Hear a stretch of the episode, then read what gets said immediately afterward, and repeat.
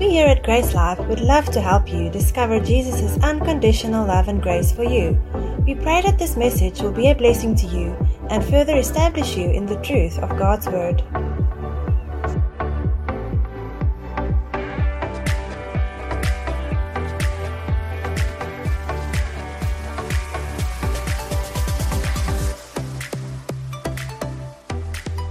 What we started off with, a series on complete, is, a, is going through the book of Colossians. And uh, if you made good notes in the first three parts, you'll realize we're not very far down, down the book of Colossians yet. Amen? But there's so much in the Bible that we can't just go through one book like you can, but like we're going to have to fill it in from other places, and that's what we're doing. But let's turn to Colossians 2. Colossians 2 and verse 1, and that's where I want to kick us off this morning. And um, it says, For I would that you know what great conflict I have for you and for them that are in Laodicea, and for as many as have not seen my face in the flesh, that their hearts may be comforted, being knit together in love, and unto all the riches of the full assurance of understanding, to the acknowledgement of the mystery of God and the Father and of Christ. So much. So much in there. Look at verse 2. He says, I, have got this conflict he speaks about. And he says, Why do I have a conflict? He says, so that your hearts might be comforted, being knit together in love. And that's really why we, as a church, we want to minister not just from the pulpit, but from within. That is the hearts being knit together. That's what life groups are about. That's what we do when we pray, when we stick out a hand. It's not just a symbolism, it is actually you are sending forth your love, the power of God in you, to someone else. And you are letting that out in the spiritual realm. And that is what it is. We are, we are meant to be together. In Acts, uh, Acts 4, in the Passion Translation, it puts it beautifully. It says, There was none, no selfishness in their community. I love that. There was no selfishness in their community because they had all things in common. We know that from, from New King James. But what does it mean? It means selfishness is not, oh, I have to give and other people are going to take. No, sometimes you also need. And then there will be for you to take as well. But it's not about taking, it's about giving because that's what God said. But it's to be knit together in our hearts, to be comforted. Now you can underline the word comforted there if you underline in your Bible, you make a note. Unto what? Unto all the riches of the full assurance of understanding. And that's really why we are laboring this, this series or, or this topic on what it means to be complete. We are laboring what it means to be complete because therefore, or from that place, comes the assurance.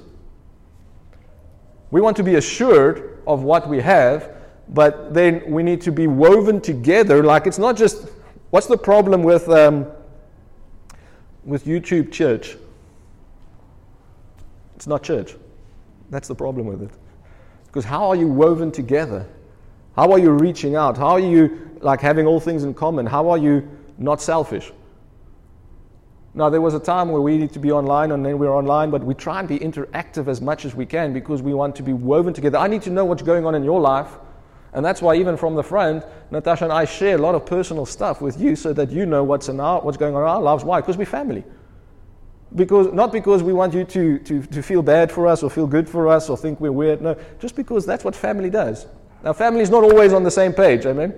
But we're trying very much to bring this family on the same page, at least doctrinally, in the love of Christ. That's our resonance, is the spirit with which we operate.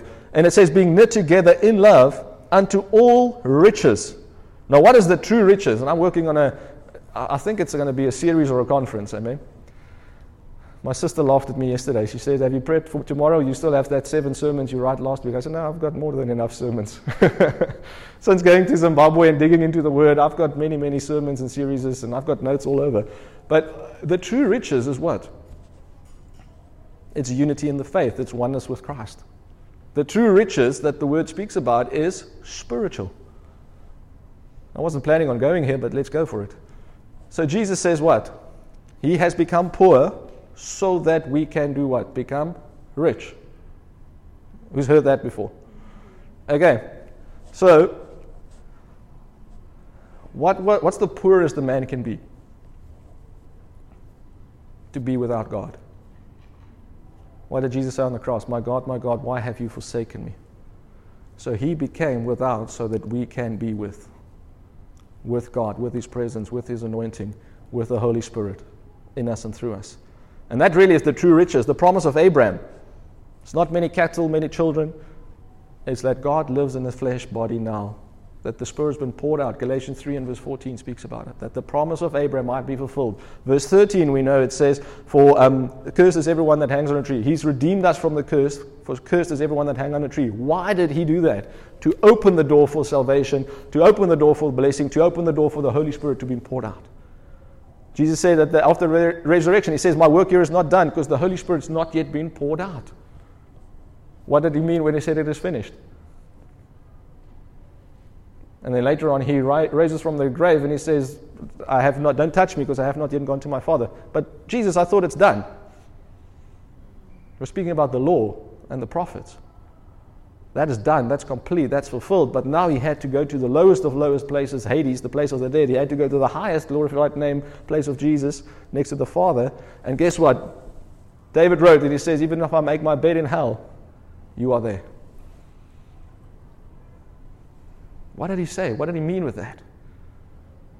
People go and hide or die and go to a place of the dead.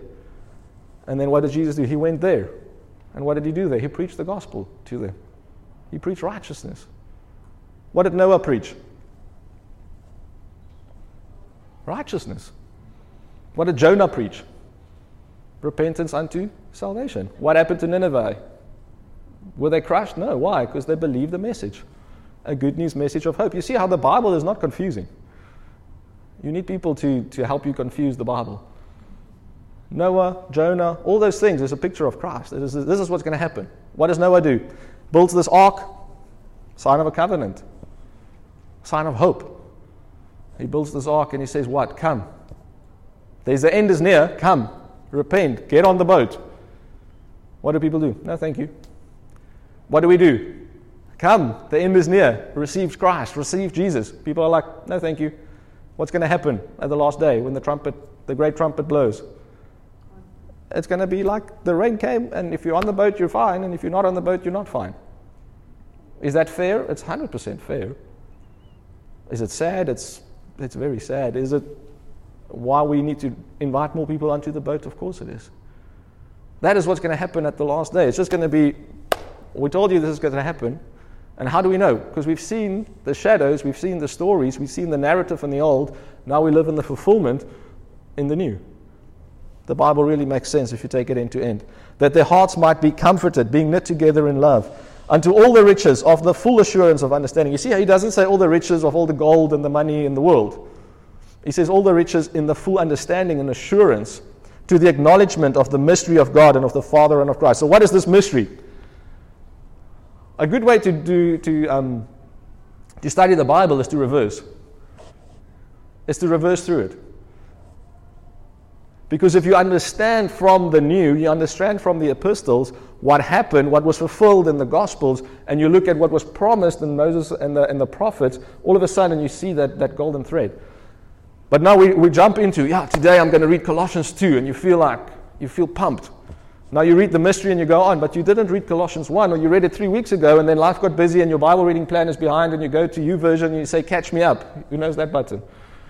Catch me up, and then you feel better about yourself. Okay, now I told you some grace. Have grace on yourselves. Catch me up. So if I say catch me up, Colossians 1 and verse 27 speaks to us what is this mystery. So we need to not come to conclusions on what the terms of the Bible mean. We need to find the Bible's definition of the terms of the Bible. Amen. Riches, true riches, that's God in a man. The promise of Abraham. It's not kettle and kids. Kettle, sorry. Cackle. All of that goes together now. Remember, I'm not sleeping as much as I used to, so you need to be careful. We had a good uh, last night. We only were up two or three times, I think. What is this mystery? Colossians 1:27. To them God willed to make known what are the riches. There you have it again. Of the glory of this mystery. What's the true riches? It's the revelation of the mystery. What is the mystery? Of who we are in Christ. Christ in you, the hope of glory. I went to, to whenever you go on a trip, a mission trip, you, you, come back different. Who, who can agree with me? Who's been on a mission trip and came back different? You think you're going to go and like change Albania and then Albania changes you. No, never mind. You think you're going to go change Zimbabwe and then Zimbabwe changes you. And what I realized is those, those people lost three quarters of their monthly income overnight. Their savings, if you had US dollars, now I said it last week as well, you need to divide that by 120 to know what you've got in the bank right now. So all of a sudden, you, you, you believe scriptures that says that riches grow wings and fly away. Those scriptures we never speak about. Amen? But why are they still rejoicing? Why are they still persevering? Why are they still stepping out? Because they have the true riches. Not the ones that grow wings and fly away, no, but they have the revelation of who Christ is on the inside of them. And they can change your currencies, they can take your income, but you know the provider lives in you. You know you have the mind of Christ, of all wisdom, all creativity. You know that you can overcome.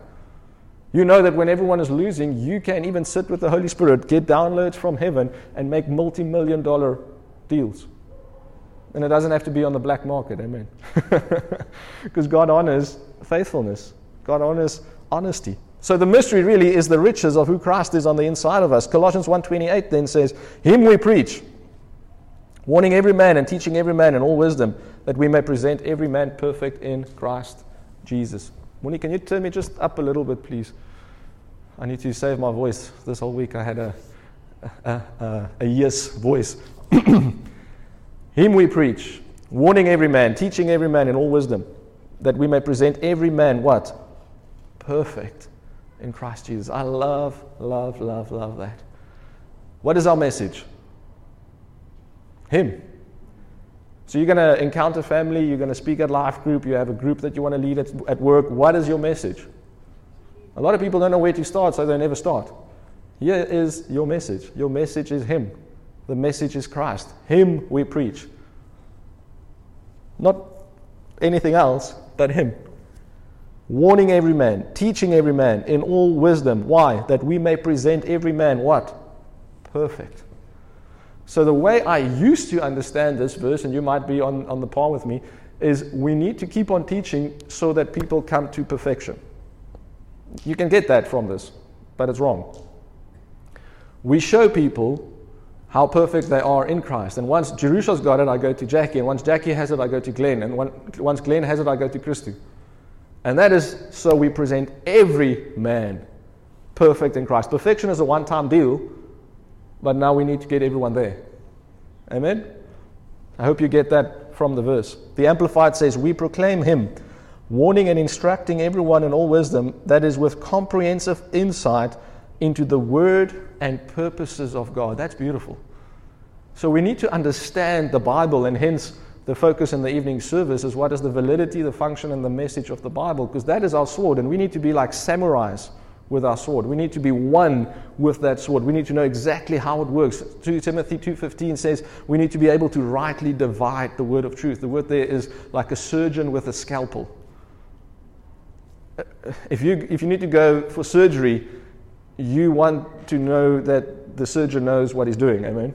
That he's not having the shivers and the shakes and he's not so sure and he's never done this before and you want him to, to know that he knows. I remember I had to go for a shoulder operation uh, just before I turned 21 after uh, a few uh, recurring rugby injuries.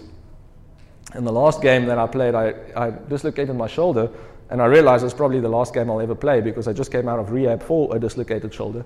So I didn't go off. I wanted to play some more. So by half time, my, shoulder has dislocated four times, and luckily, every time it popped back by itself because apparently the, the worst is when they have to force it. Why it came back so quickly is because the, the scapula just it chipped. So it was easy to go in and out. Um, I didn't realize that, and then I go for this operation, and uh, I still have the scar here. And I go after the operation for my checkup, and the doctor he says to me, "That's not. I don't cut like that." I'm like, "What do you mean?" I was like, "He says that I didn't operate on your shoulder." I said, "I don't know who did because I went down. I was asleep. You were there, not me." What happens then? You get nervous. what did this guy do? Or was it even the right? It was the right person. I think he just didn't understand. They do obviously a lot of operations in a day, but he said, like, I don't cut like that. What, what am I trying to convey? We need to know this is how we preach. When someone said, Peter said this and that, you should know no, he doesn't speak like that. Or I'll have to check up on that. Or I need to go study it out for myself. I don't, I don't cut like that. The, the Word of God, the scalpel in my hand, doesn't do that. That's not the message. The message is Christ. The message is the mystery revealed. The message is oneness with Him. The message is to show everyone perfect and complete. that we may present every person complete in Christ, mature, fully trained, and perfect in Him, the anointed. The Passion puts it like this Christ is our message. We preach to awaken hearts and bring every person into the full understanding of truth. It has become my inspiration and passion in ministry to labor with a tireless intensity with His power flowing through me to present every believer the revelation of being His perfect one in Christ Jesus. What is it that we preach? Christ. What is the revelation? Perfection in Him. I love revelations. I love when I see how Jesus turning water into wine is a picture of the new covenant. I love how to see how the Old Testament is fulfilling shadows of the substance of Christ. I love those things. But if it is not about Christ, we should have no, no, no don't bother. Once we start preaching revelations, there's just wow moments about how Moses did this or how Jonah did that. And if it doesn't point to Christ, then we are missing the point. The revelation, the book of Revelations puts it clearly this is the revelation of Jesus Christ. Not about dragons and red moons and end times. How can one book of the Bible be different to the message of the rest of the Bible? It cannot. But people are fear driven if they are fleshly. So they love those things. Those series sell, the products move, the, the conferences are filled on end times because that is what we can do to change what the end looks like. The end is what the end is going to be. Remember, What's the end going to be? It's going to be like the days of Noah. Jesus said it. It's going to be like the days of Noah unto you when the flood came. The end days, when you're in the, in the ark, in the boat, you're fine. It's the revelation of Christ. Be one with Him, you're fine.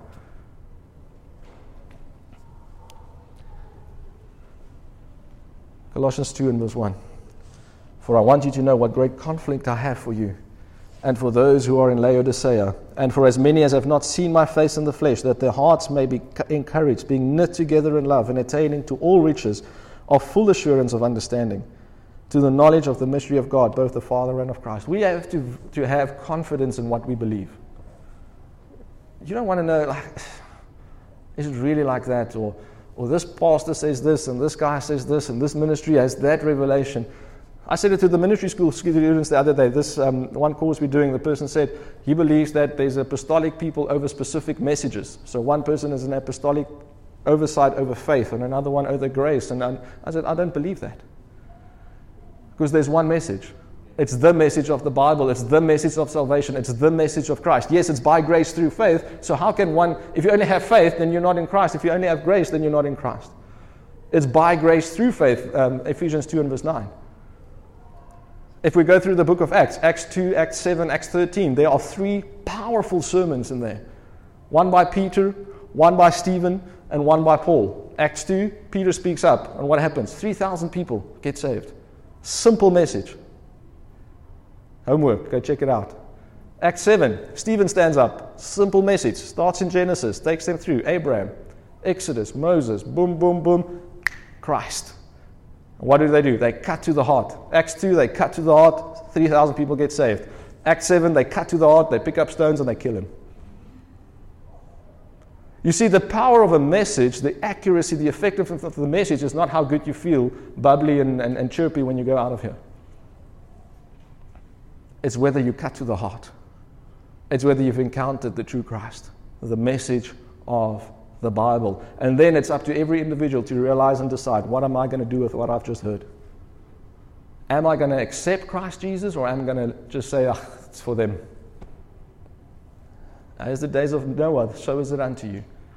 People said, ah, what is rain? What is this? We don't believe. And then the floods came and the rain came. And only eight people. Number of grace. Don't get stuck on the little number. Grace. God saved. Noah found rest. Grace found rest in the eyes of God. Go read that in Genesis. I believe it's around 15. Grace found rest. Colossians 2 and verse 3 In him are hid all the treasures of wisdom and knowledge. All the treasures. The true riches is not money, the true riches is in Christ. Wisdom and knowledge. You can lose money, but you can always come up with new ideas. You can lose money, but you don't need to lose heart. Because with Christ in you, you can persevere. Wherein is this? It's in Christ. Colossians 2 and verse 3 from the Passion says, For our spiritual wealth is in Him. like hidden treasure waiting to be discovered, heaven's wisdom, and endless riches of revelation. How beautiful is that?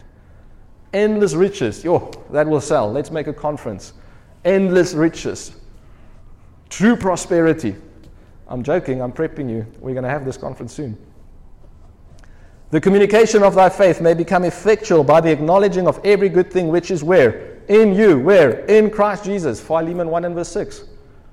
Look at this. The sharing of your faith may become. What is faith? You see, I'm at a place where I'm questioning, not, I'm pausing, not questioning, I'm pausing at every word, basically. What is faith? Faith is what you believe. What is what you believe? It's your doctrine. What is the first book of Timothy all about? Leadership? No. Doctrine. Speaking to leaders about the importance of the doctrine. That's what 1 Timothy is all about. 1 Timothy 6 is all about money and now you shouldn't love it. That was interesting at Manakair on Friday morning. It was awesome for those who were there because it sets you free. It makes you one with God. Like reminds you of you have the true riches. So this monopoly money that the world plays with, we can have some of that too. But the true riches is not what the earth has, it is what the Spirit has. And from that place, yes, we can be effective even in this world. Communication. That the communication, that the sharing, the King James speaks about communication. And the other word speak, the, the New King James speaks about sharing. So then I want to go look it up. It means fellowship. It means association or community. The communion, the joint participation. It even uses the word intercourse in the Strong's Concordance.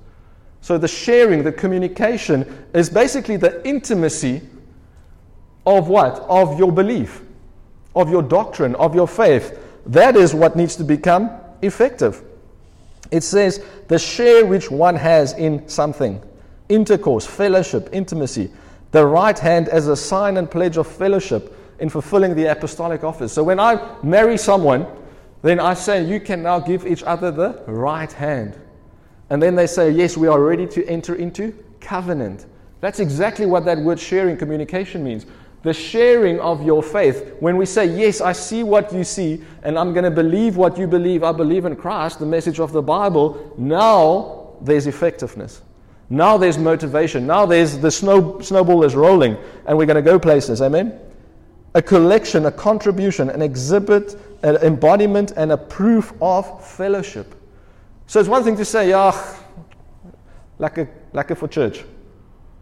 Yeah, I go to church on Sundays. Yeah, that's, that's not going to be effective doctrine, effective faith, effective belief. It's when we have fellowship, when we, when we give each other the right hand, when we, when we do life together, like Acts 2, Acts 4 speaks about. They were going from house to house, meeting together, eating together. Communion there is the togetherness of what? Of the faith, the assurance, the belief of our fidelity the profession which we have. The Strong's puts it as the reliance upon Christ for salvation. So look at this. That the communion we have with each other in our reliance upon Christ only for our salvation will become effective. So when we realize that we only need one thing, we need Christ as our Savior, and we are all in heart and unity around that, then what we have is going to be effective. I think it's beautiful. You wanted a blueprint, you wanted a plan to grow the church, to change the world, there it is. Realize that all we need is Christ, and let's come to a continuous agreement about that, and let's live from that place. And now, what we have, we know it's powerful, but now it's going to be effective. So, the picture I had about the boat with the motor engine, the, the, all the power is there, but if it's not turned on, it's not turned on. And we want to keep on like, oh, this is the message on finance and on healing and on this and on that. And oh, yeah, Glenn, you've got that revelation, and Christian, you've got that revelation. So, but now Glenn can't be here that week, so now we we deficient.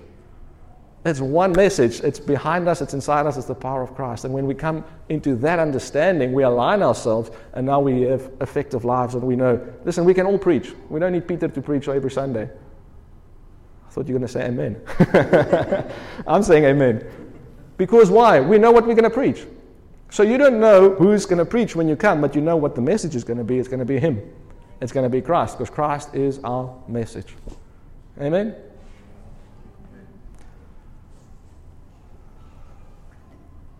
It's the gospel. It is grace. What is grace? Revelation of salvation through Jesus' death and resurrection. That's grace. By grace, through faith, through your belief. Philemon 1 and verse 7 says, For we have great joy and consolation in thy love, because the bowels of the saints are refreshed by thee, brother. What a, what a statement. We have great joy and consolation in your love because the hearts, the bowels of the saints have been refreshed. You know that sometimes it's heart, sometimes it's bowel, sometimes it's belly. It's the same place where the Holy Spirit is going to flow from. That's the same word. It means the inner man. And some people say it's the heart, some say it's the belly, but some people's belly sit more on the outside on the inside. Amen. So uh, we need to know that it's from the inner man that that flows. Our great joy and consolation in what? Love, because of the hearts of the saints, the inner man of the saints, of the holy ones. The word joy there is charis, which is where we get grace. So grace should really make you happy. Grace should show up on your face. Amen. There's some side effects to having Christ. We said last week. One of them is healing. Romans 8 and verse 11 says that this resurrection power will give life to your mortal body. Another side effect of grace is joy. We need to tell our faces who's inside. Amen. we need to tell our faces. There's a book outside, How to Be Happy. If you don't know, if your face doesn't know what Jesus on the inside looks like, go get that book. There's a teaching as well. Listen to it. So the joy there is charis, it's grace. That, that we have great grace, we have great joy, we have great um, pleasure, delight, sweetness, charm, loveliness, the grace of speech. Why? In consolation, that word there is comfort. We have great joy and comfort in your love.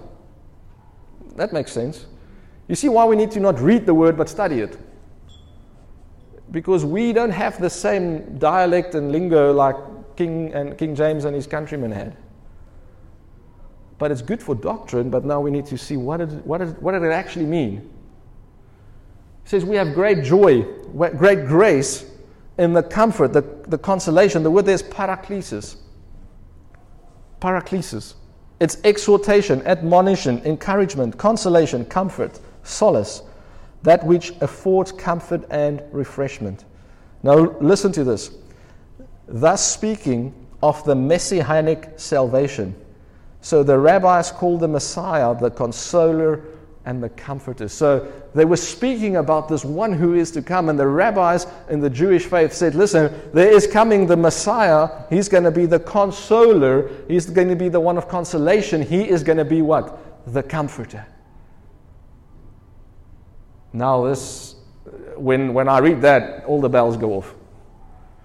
And I know I'm not going to finish the last 50 verses that I had for today, and I like just cut them out and put them in the new note. And, and now we're going to camp here. Because John 14, John 15, John 16 speaks about this. So you see how we read in Philemon. Now I'm reversing. Okay, this is what Paul says to Philemon about the Comforter. Now, what did Jesus say about the Comforter? And then we go look at what did the Old Testament prophesy about the Comforter. Now we've, we've jumped because the rabbis of old said this one is coming, the Messiah. He will be the consolation. He will be the comfort. He will be, and how will he come? He will come through charis, through grace, through joy to what? Bring comfort. Not through works to bring acceptance, no, through grace to bring love and comfort. There's one thing when you're accepted. You know, when you do a rating on booking.com or Airbnb, how was the room? Ugh, five out of ten, it's acceptable. It's, but when it's comfortable, when it's more than acceptable, but it's exceptional. You see how our grace takes us not just into being accepted by God, but now we live in the comfort, the love of God. Beloved, now are you the sons of God. Beloved, now are you the sons of God. So live in comfort, live consoled, live with the power of God on the inside of you, because it is. That's basically what John is saying. So, John 14 and verse 16 says, And I will pray the Father, and he shall give you another comforter, that he may abide with you forever. So, the rabbi said the comforter is coming. Now, look at how Jesus is using their words. He says, I'm going to pray to the Father, and he'll send you not the comforter, but another comforter. By saying that, he's claiming that I am the comforter. I am the Messiah. Because remember, the, the rabbis taught from the scriptures that the Messiah is coming and he's going to be the comforter. Now he says the whole the conversation is here is it better for Jesus to be with his disciples or, or, or go away? He says, Don't worry, guys. If I go, I'm going to send you another. So another means more than one. So there's one. I have a bottle of water. Jerusalem, please bring me another bottle of water. So you, it doesn't mean you're going to bring me the first bottle, you're going to bring me another bottle. You get that? See, I'm Afrikaans, so I need to explain this to myself. I'm going to send you another comforter, meaning I am the comforter, but I'm going to send you another one. So, the question then is why? Why? Well, he answers us. He says that he may abide with you forever. So, Jesus in his earthly suit, his, his earth body couldn't abide with us forever. But now he's sending the Holy Spirit, who is basically the second comforter, the eternal comforter, who is going to be comforting us forever. The Parakletos. So we had Paraklesis and now Parakletos, a helper, an aider, an assistant. Speaking about the Holy Spirit, destined to take the place of Christ with the apostles after his ascension to the Father. To what? To lead them deeper into the knowledge of the gospel truth and give them divine strength needed to enable them to undergo trials and persecutions on behalf of the divine kingdom. Verbatim from the Greek lexicons speaking about the one who's coming to fulfill the place of Christ. Now he explains it in verse 17. He says, Even the Spirit of truth, whom the world cannot receive because it sees him not, neither knows him, but you know him, for he dwells with you and shall be where? Out there in heaven, and you shall call him down when the worship keys are perfect and the smoke machine is just right. No, he will be in you. How will you know him? Intimately. We are one. What's the message of the Bible? we are one. That's it. One with Christ. What's the plan of salvation? To become one with Him. Then in verse 18, remember who's speaking? Who's speaking here? Jesus. He says, I will not leave you orphans. I will not leave you comfortless, says one of the other translations. I will not leave you fatherless. I will not leave you without someone taking care of you. I will not leave you without a teacher or a guardian. Meaning, I will I will, I will take care of you. You will lack nothing. You will be complete. Yes, I'm going away, but I'm going to send you another comforter so that you will not be orphaned, you will not be fatherless, but you will be complete, lacking nothing. I will come to you. Now, Jesus says, I'm going away, I'm sending another comforter, and then he's saying, I'm coming to you. So there's two ways you can interpret this. The one is that the Spirit of the Holy Spirit is the Spirit of Christ. Because if God is triune and is one, then we have the Spirit of God, the Spirit of Christ. The other thing is, I'm going to send you the Comforter until I come again. It doesn't really matter because we're going to be one with Him anyways. And then 1 John says that you will wake up one day and see like who we really are because you will see Him as He is. Not saying that we're going to change into what He is, it's saying we have already changed into what He is, we just haven't seen what it looks like. So when Jesus comes back, we're going to see, oh, that's what I've been all along. That's awesome. So you're not waiting. What's the problem with Christians? They're waiting. We're always waiting, waiting to go, waiting for a word, waiting for money, waiting for a prophecy, waiting for a conference, waiting for a revelation. Jesus said, Go. And what did he say? I'm coming back. And when I come back, you will see who you really are because you shall see him as he is. But 1 John 4 17 says, As he is, so are you when? In this world. But we are waiting for our resurrected bodies to change the world where God says you are one with Christ, one with the power, one with the comforter. So when people encounter us, they should be convicted, yes, but they should be comforted. Because love does both. Love is not going to let you lie in your pit of mud, mud and, and misery. It's going to pull you out of there and say, hey, grow up. Because what you have is worth more than what you're doing with it now. But it's also going to love you and comfort you into saying, listen, we can change the world. Let's do it together. I will not leave you orphaned. Good, good father. Let's become good, good fathers to the world who's orphaned. Let's stand up, put on our big boy pants, and live like Jesus for a bit. Let's be part of the solution. How do you do that? intimacy with the Father. You need to be comforted first before you can comfort others. I agree 100%. But you don't need me to comfort you. Yes, I have the comforter in me and I can help, but you don't need that. You can just sit by your house, sit by yourself. Put on some worship music if you want, pray in tongues, and say, Oh God, make me aware of your comfort. Make me aware of your presence. Not come in, Lord, and it's not fasting and prayer, it's nothing like that. It is just becoming aware of the completion you have in Christ, the oneness you have with Him. Because John 14, 15, 16 speaks about the Holy Spirit, the Comforter. John 16, 17, 18 speaks about how do you survive a crisis. Jesus is preparing them for the cross the biggest crisis in history. They miss it, and who's there? Only John. Judas is hanging himself, Peter is denying Christ, we don't know where the others are. Poor Jesus.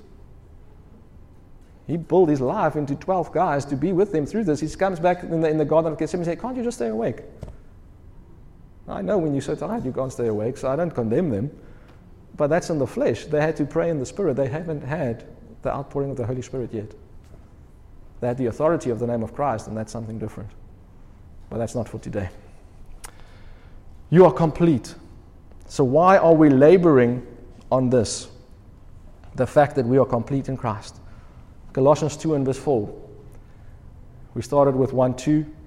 Now we'll look at verse 4. And I say this I'm telling you this, I have this conflict for you, lest any man should beguile you with enticing words. What does the word beguile mean? Let anyone should deceive you, steal from you, cheat you. That's what they're saying.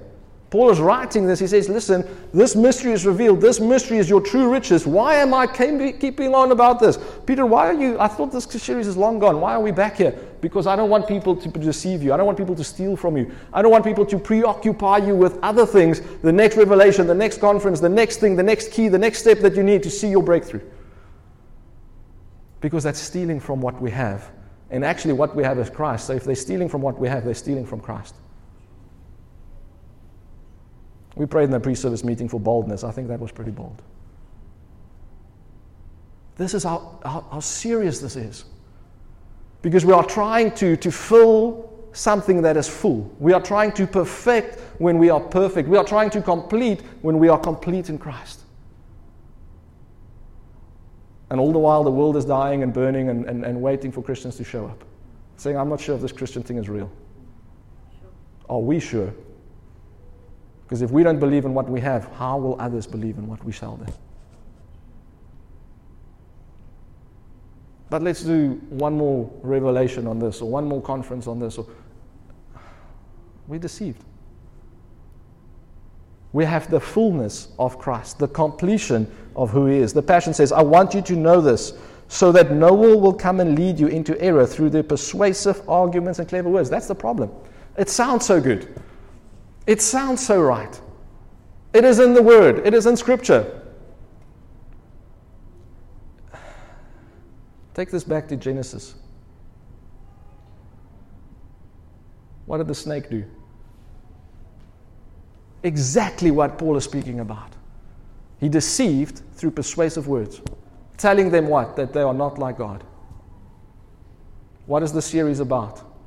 Trampling the head of the snake, the lies that's saying that you are not like God, with persuasive, clever arguments and words. But it sounds so good, and it, I can see how they get there, and, and this translation sort of gets there as well. Uh, forget about how they get there. Is it the message of the Bible? Is it the gospel of truth? Is it what salvation is all about? Is it oneness with Christ? You, you see, we can't camp in, in the wisdom of Proverbs when we have the mind of Christ. He has become unto us what? Wisdom.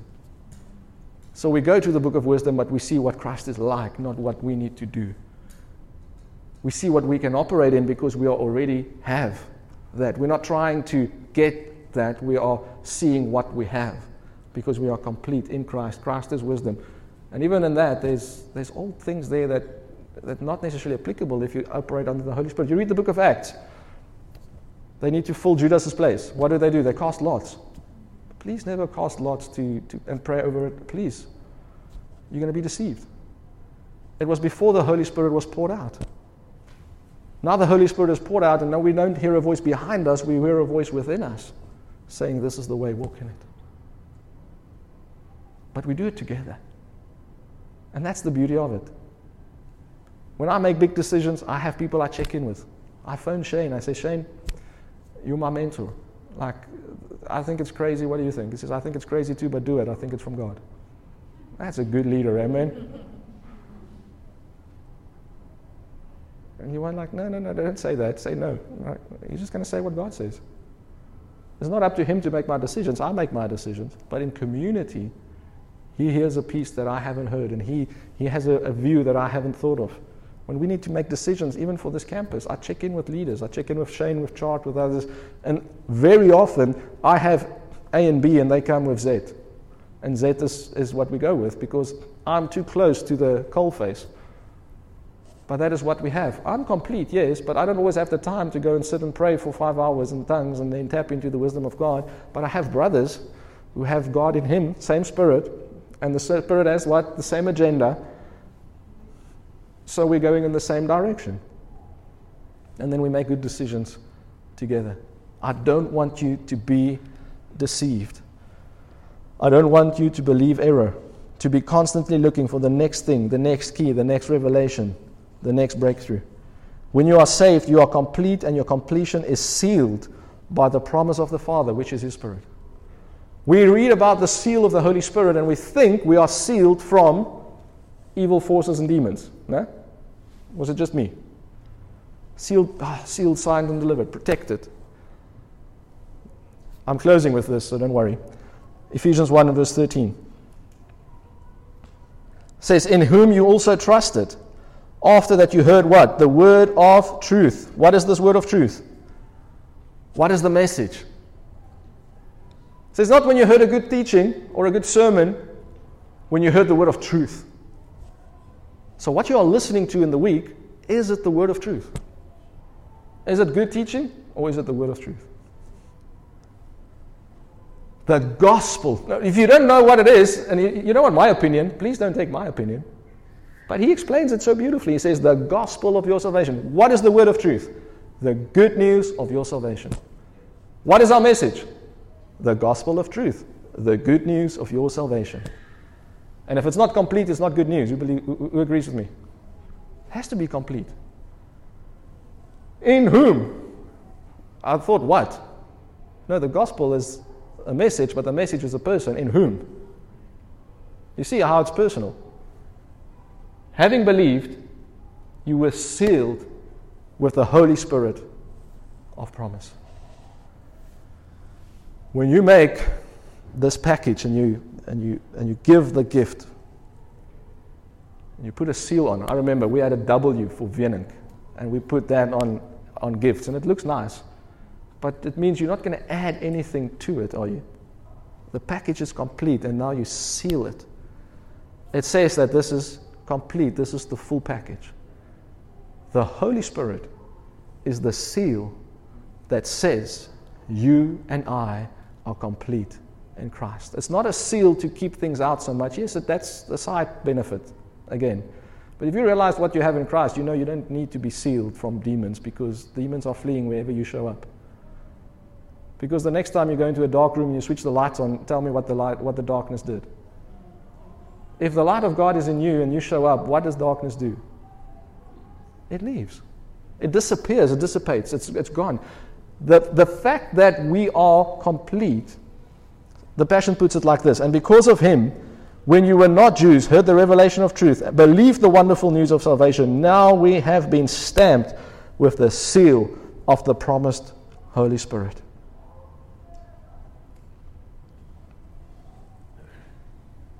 It is the final ribbon on the gift, confirming that what you have is complete. And it's not like now you're going to pray in tongues to keep every demon out of your house. No, it's not that. It is like if you have the Holy Spirit, you have all things. That is the seal of the promise. Thus it is that you are complete, perfect, and one with Christ.